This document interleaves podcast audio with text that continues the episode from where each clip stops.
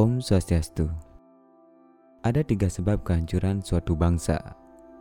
Pertama, karena bangsa itu melupakan sejarahnya atau sejarahnya disimpangkan sehingga tidak sesuai dengan aslinya.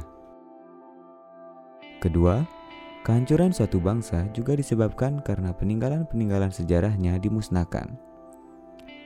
Kemudian, setelah semua peninggalan sejarah itu dimusnahkan, maka suatu bangsa akan lupa akan keagungan nenek moyangnya dan menganggap diri mereka primitif dan terbelakang. Hal yang serupa tampaknya terjadi pada sejarah Hindu di Nusantara. Nenek moyang Hindu di Nusantara penganut peradaban Weda yang leluhur, namun karena berbagai macam hal, kebenaran sejarah Hindu di Nusantara seakan-akan tenggelam. Sebelum terlanjur dilupakan oleh generasi di masa depan, Berikut adalah empat kesalahan fatal terhadap sejarah Hindu di masa lalu.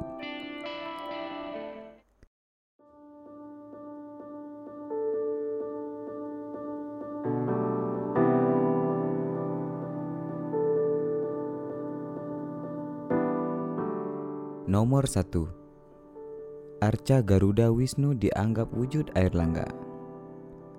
Salah satu peninggalan kerajaan Medang Kamulan adalah situs Candi Belahan.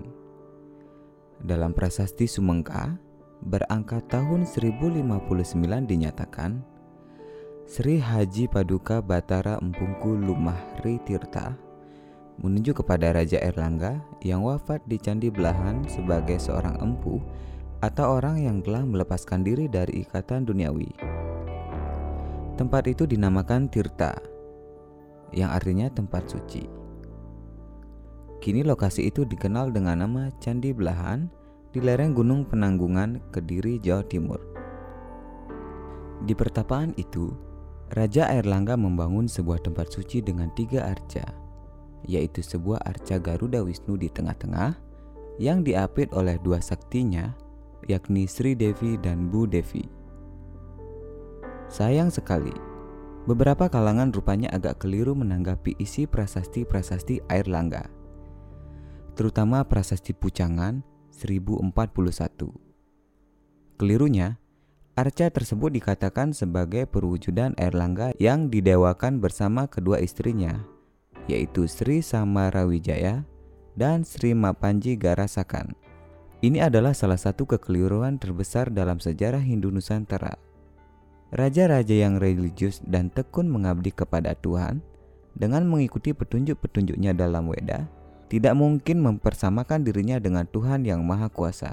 Anggapan yang keliru ini memunculkan kesan bahwa masyarakat Hindu pada zaman dahulu menyembah manusia yang didewakan.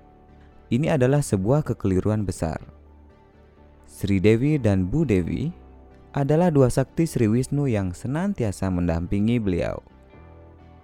Sri Devi adalah nama lain dari Laksmi, sementara Bu Devi adalah planet bumi sendiri. Wujud lain dari Bu Devi adalah seekor sapi yang putih bersih dengan susu yang mengalir bagaikan samudera.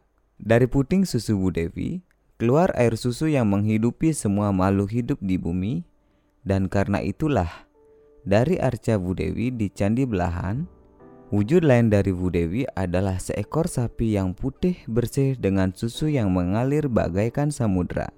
Dari puting susu Bu Devi, keluar air susu yang menghidupi semua makhluk hidup di bumi, dan karena itulah dari arca Budevi di Candi Belahan, pancuran air yang jernih memancar. Masyarakat setempat hingga kini percaya air itu dapat menyembuhkan berbagai macam penyakit dan memberi kemujuran. Nomor 2. Salah kaprah tentang candi. Entah siapa yang kali pertama memberi nama salah satu tempat suci Hindu ini sebagai candi. Yang jelas, nama candi berasal dari kata candika, nama lain Durga Dewi yang diasosiasikan sebagai Dewi Kematian. Tidak ditemukan kata candi yang berarti tempat suci dalam berbagai naskah peninggalan kerajaan Hindu. Yang ada adalah hyang atau parhayangan. Ada nama Tirta yang berarti tempat suci. Lagi pula, Dalam kitab suci Weda, Durga Dewi sama sekali tidak berhubungan dengan kematian. Kematian adalah urusan Dewa Yamaraj atau Yamadipati sebagai abdi Tuhan Sri Krishna untuk mengadili roh makhluk hidup sesuai karma mereka. Mengapa candi dikaitkan dengan kematian adalah karena candi dianggap sebagai tempat perabuan jenazah raja. Ini adalah salah satu lagi jalur sejarah yang keliru.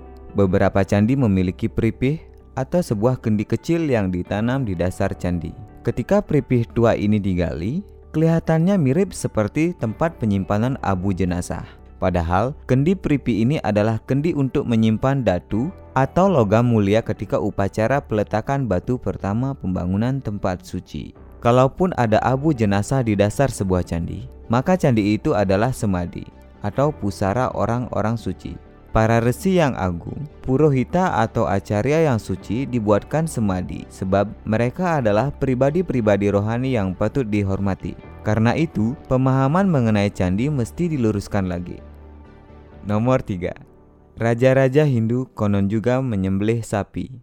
Dalam Rigweda dinyatakan dengan tegas, Gamma hinsih, jangan membunuh sapi. Lima makhluk yang tidak boleh dibunuh dan disakiti dengan alasan apa pun adalah para Brahmana, orang lanjut usia, bayi, wanita, dan sapi. Jika hal ini dilanggar, suatu negara pasti mengalami kehancuran. Dalam peradaban Weda, sapi dilindungi sebagai ibu yang kedua dari tujuh ibu. Namun ada penemuan kontroversial di kerajaan Kutai mengenai sapi. Sejarawan menemukan batu-batu pengikat sapi yang dinamakan yupa di wilayah kerajaan Kutai. Disimpulkan bahwa yupa-yupa tersebut digunakan untuk mengikat sapi yang akan dikorbankan dalam sebuah yadnya oleh Raja Mulawarman. Nyatanya, sapi-sapi tersebut tidak pernah dibunuh, melainkan disumbangkan kepada para Brahmana. Dalam prasasti kerajaan Kutai di tepi sungai Mahakam, dinyatakan bahwa Raja Mulawarman menyumbangkan 20.000 sapi kepada para Brahmana atau orang suci sebagai dana punya setelah para Brahmana menyelesaikan upacara yadnya di wilayah kerajaannya. Di tanah Sunda kuno, tepatnya di Tarumanegara, Raja Punawarman menyumbangkan seribu sapi kepada para Brahmana di kerajaannya. Dia menamai kerajaannya sebagai Taruma, nama lain dari pohon tulasi yang suci dan rohani. Pertanyaannya, Mengapa para Brahmana diberikan sapi sebanyak itu? Sapi-sapi gemuk itu diperah susunya dan diolah menjadi minyak ghee atau minyak samin. Minyak samin ini yang disebut sebagai minyak saking dadi dalam bentuk naskah-naskah kekawin digunakan untuk upacara api suci Agnihotra oleh para Brahmana. Tak heran, tak heran. Kerajaan-kerajaan pada masa lalu sangat gemar ripah loh jinawi karena para raja melindungi sapi dan menghormati orang-orang suci. Nomor 4. Majapahit dianggap bukan kerajaan Hindu. Pengaruh non-Hindu telah masuk bahkan sebelum Majapahit berdiri. Pelabuhan Gersik misalnya telah menjadi pelabuhan internasional sejak zaman Kalingga. Banyak kebudayaan berbaur di wilayah itu, mulai dari kebudayaan India, Tiongkok, Arab, Persia hingga Mongol. Namun, walaupun berbagai kebudayaan telah membaur di tanah Jawa pada masa yang jauh sekali, itu bukan berarti bahwa kerajaan Majapahit bukanlah kerajaan Hindu. Ciri khas kerajaan yang berbasis ajaran Weda adalah kerajaan kaum Purohita atau orang suci yang menjadi atasan raja. Jadi, sebuah kerajaan Hindu berdasarkan tata pemerintahan Weda memiliki sistem bicameral. Pemerintah dijalankan secara langsung oleh raja. Namun, raja bertanggung jawab kepada para brahmana dan para penyembah Tuhan yang murni. Jadi, baik raja maupun para brahmana harus sama-sama suci dan memiliki karakter yang baik. Ini dapat kita temui dengan amat nyata dalam tata pemerintahan Majapahit. Bukti kedua bahwa Majapahit adalah kerajaan Hindu adalah adanya yadnya-yadnya besar yang dilakukan oleh raja. Dalam sebuah upacara serada oleh Raja Hayamuruk, beliau menyumbangkan ribuan sapi, kuda, kereta emas, kain-kain sutra, dan biji-biji kepada para Brahmana. Ini adalah tradisi raja-raja Hindu pada masa lampau. Ketiga, bahasa Sanskerta digunakan dalam istilah kenegaraan. Biasanya, pengaruh agama terasa dalam menggunakan bahasa. Pada zaman Majapahit, bahasa Jawa kuno dan Sanskerta dipakai dalam ranah resmi dan tidak resmi. 60% kosakata Jawa kuno berasal dari Sanskerta.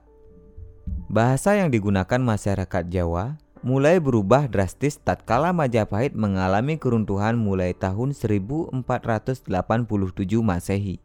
Keempat, pemimpin rohani. Majapahit memiliki dua pimpinan rohani yang dikenal sebagai Dharma Diaksa, yakni untuk agama Weda dan Buddha. Sistem Dharma Yaksa ini sangat jelas, termuat dalam banyak prasasti dan catatan sejarah lainnya. Demikian empat sejarah Hindu Nusantara yang perlu diluruskan agar generasi Hindu di masa depan memahami kebesaran leluhurnya yang berkontribusi terhadap persatuan Nusantara di masa lalu bahkan hingga kini. Sampai jumpa di video-video Hindu Times selanjutnya. Om Santi Santi Santi Om. Kunjungi official Instagram kami di hindutimes.id untuk spesial promo dan konten terbaru.